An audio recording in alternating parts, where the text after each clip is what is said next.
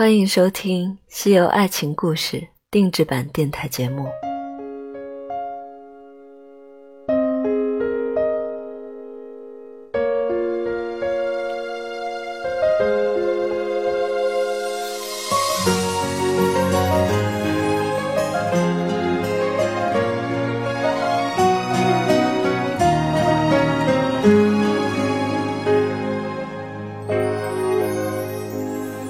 谁在最需要的时候轻轻拍着我肩膀？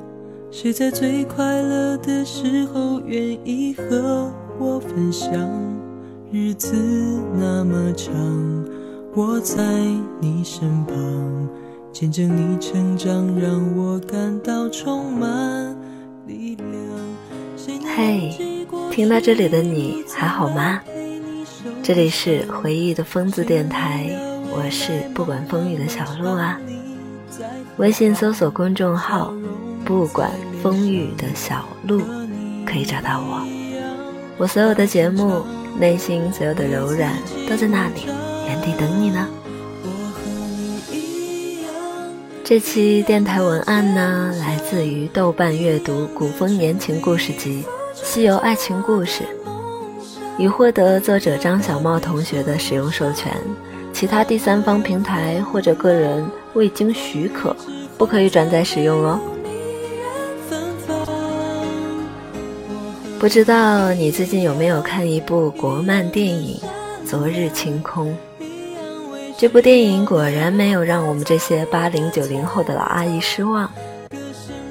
电影一开场出现的小巷、青瓦、蝉鸣、蓝白校服、街机游戏，以及女主喜欢订阅的萌芽和读者杂志，仿佛一下子我们被拉回到了那个青葱懵懂的年代。比起上一部怀旧题材的青春电影《左耳》，小耳朵把所有的秘密都藏在心底，而《昨日晴空》男主涂小艺则是一个擅长漫画的学渣，喜欢女主却一直不敢开口表白，每次都是鼓起勇气暗暗发誓，一定要大声告诉他我喜欢你，可最后还只是默默地把它画在了稿纸上。突如其来的高考与毕业，梦想与现实的阴差阳错，也让他还未开始的暗恋无疾而终。暗恋是一个人的海誓山盟，对于《昨日晴空》里的涂小艺如此，对于《西游爱情故事》里的六耳猕猴，亦是如此。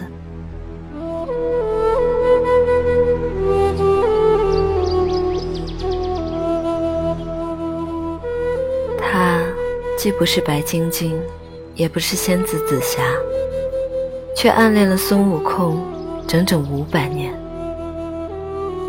面对深爱着的他，他显得那么的渺小。为此，他苦心修行，只为再次遇见他时，他可以抬起头走到大圣的面前，看着他的眼睛，轻轻地诉说道：“我。”喜欢了你，整整五百年。只可惜，他终究还是菩提阴谋里的一枚小小的棋子。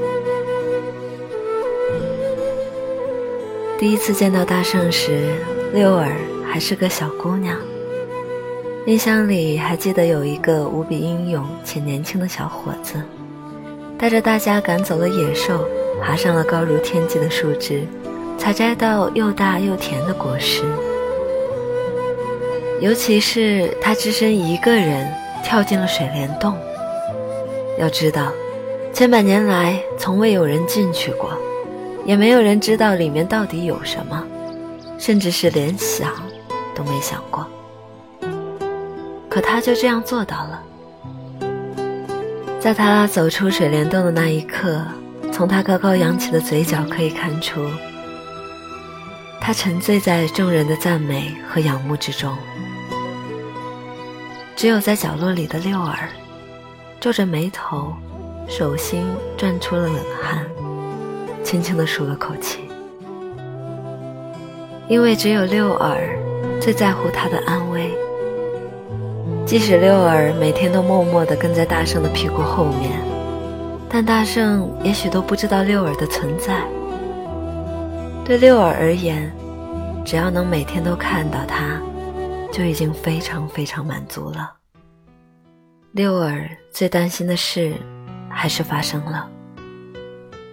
争强好胜的悟空大闹了龙宫，抢走了东海至宝定海神针。六耳知道，大圣要大祸临头了。他多想跟大圣并肩作战啊！可他只是一只普通的猴子。是的，一只猴子，还是长着六只耳朵、没人会喜欢的一只奇怪的猴子。他想着想着，不禁又掏出了那枚都已经变了色的桃核。这是大圣送给他的礼物。他心里一直是这么认为的。其实这是悟空第一次赶走野兽、大摆宴席庆祝时分发给大家的战利品，每个人都有一份。只是他觉得那个桃子与众不同，舍不得吃，以至于后来桃子烂掉了，他还为此大哭了一场。他小心翼翼地把桃核收藏了起来，一直带在身上。这一切的一切。都看在那位最年长的老猴子眼里，也只有这位猴子爷爷知道他的心事。所以，当猴子爷爷死在大圣的怀里的时候，六儿哭得最伤心。悟空为了不让身边的亲友一个个因为年老而死去，毅然踏上了最疯狂、最冒险之路。为此。他不惜被众神围攻，忍受火烧雷劈，他都没有一丝的恐惧与犹豫。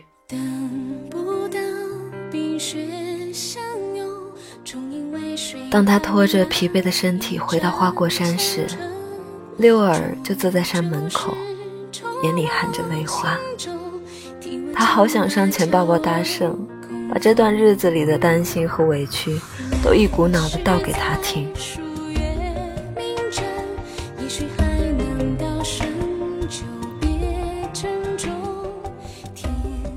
别怕，别怕，以后我们都不会死了。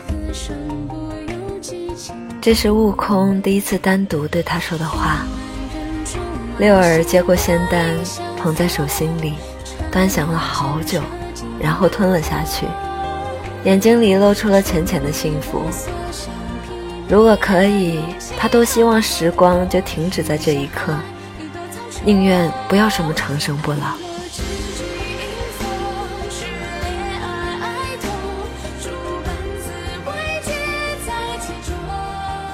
五百年的时间，不但没有改变六耳对大圣的感情，反而越积越深，已经到了不能控制的地步。举手投足间的习惯都有悟空的影子，这或许就是思念一个人久了，就会慢慢的变成他。六耳站在这个和尚的面前，冷冷的看着他，本以为五百年的等待，最终会换来他和大圣重回花果山。过起仙羽野鹤的生活，就是眼前这个和尚带走了他的大圣，所以他恨这个和尚，他对这个和尚举起了棒子。六耳本可以痛下杀手，一棒将其打死，可是他并没有这样做，因为他不想陷他的大圣于欺师灭祖这样大逆不道的罪名。这是他们五百年后的第一次见面，却是在兵戎相见的战场上。悟空哪里会知道，这个有六只耳朵的猴子，在他被压在五行山下的五百年里，六耳曾多次在远处悄悄地看着他。为了等大圣归来，他把花果山治理得井井有条，甚至比悟空管理的都要好。他没有一天不再想象着大圣驾着七彩祥云归来的样子。然而，在他得知悟空要跟一个和尚去西天取经的消息后，他几乎崩溃。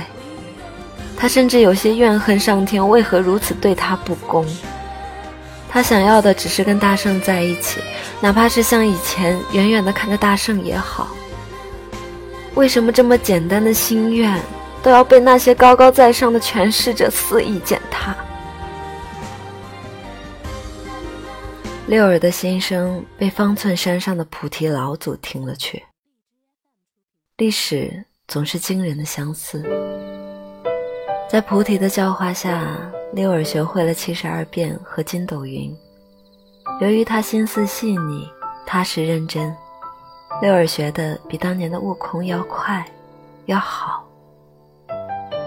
六耳深深的明白，只有自己变得强大，他才能守住那份卑微的爱情。而在菩提看来，他只不过是自己对抗如来计划里的一颗小小的棋子，就像当年的孙悟空一样，只是没想到这只顽劣的孙猴子后来竟然被观音点化。跟着唐三藏踏上了西天求取真经之路。菩提精心策划的一场阴谋，怎么会就此罢手呢？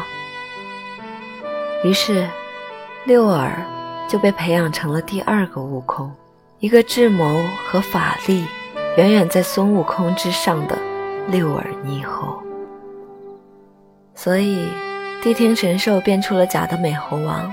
他也不愿意透露，就是因为谛听知道六耳猕猴得到于菩提祖师，他不想牵扯进如来跟菩提的个人恩怨，而保持中立。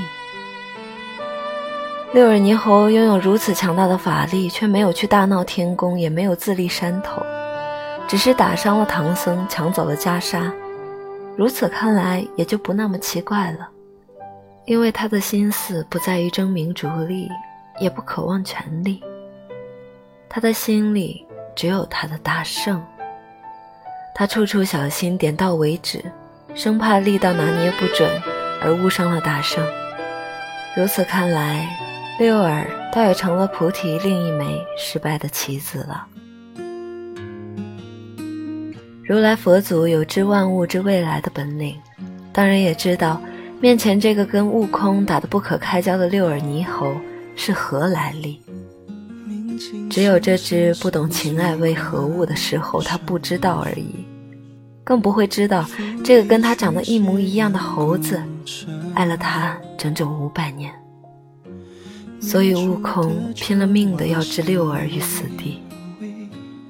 如来为了封住他和菩提之间的私人恩怨，也是为了防止悟空知道真相后会放弃西天取经，让菩提看了笑话。如来故作疏忽大意，让悟空亲手杀了这个深情一生的六耳猕猴。我策马飞奔，青石板上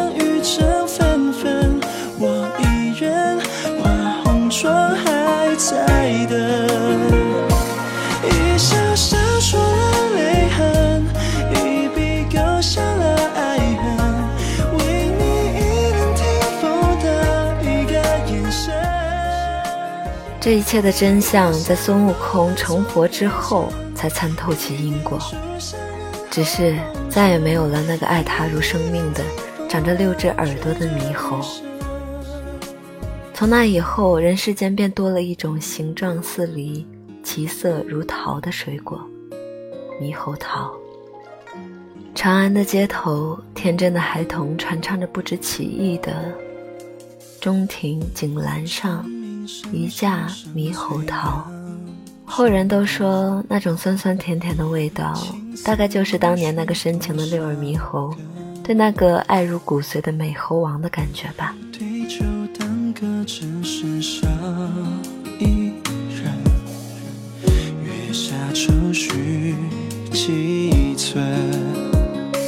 多少金冠城，多少。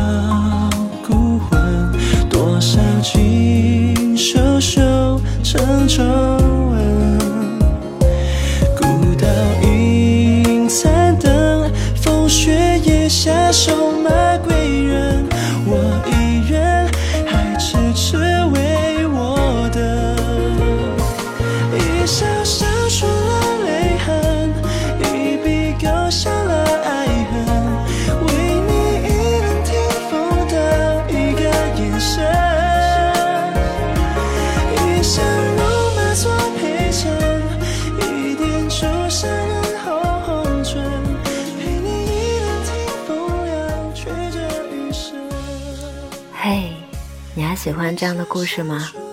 六耳猕猴居然是一位用情极深的女子，木讷的沙和尚内心也有细腻的感情戏。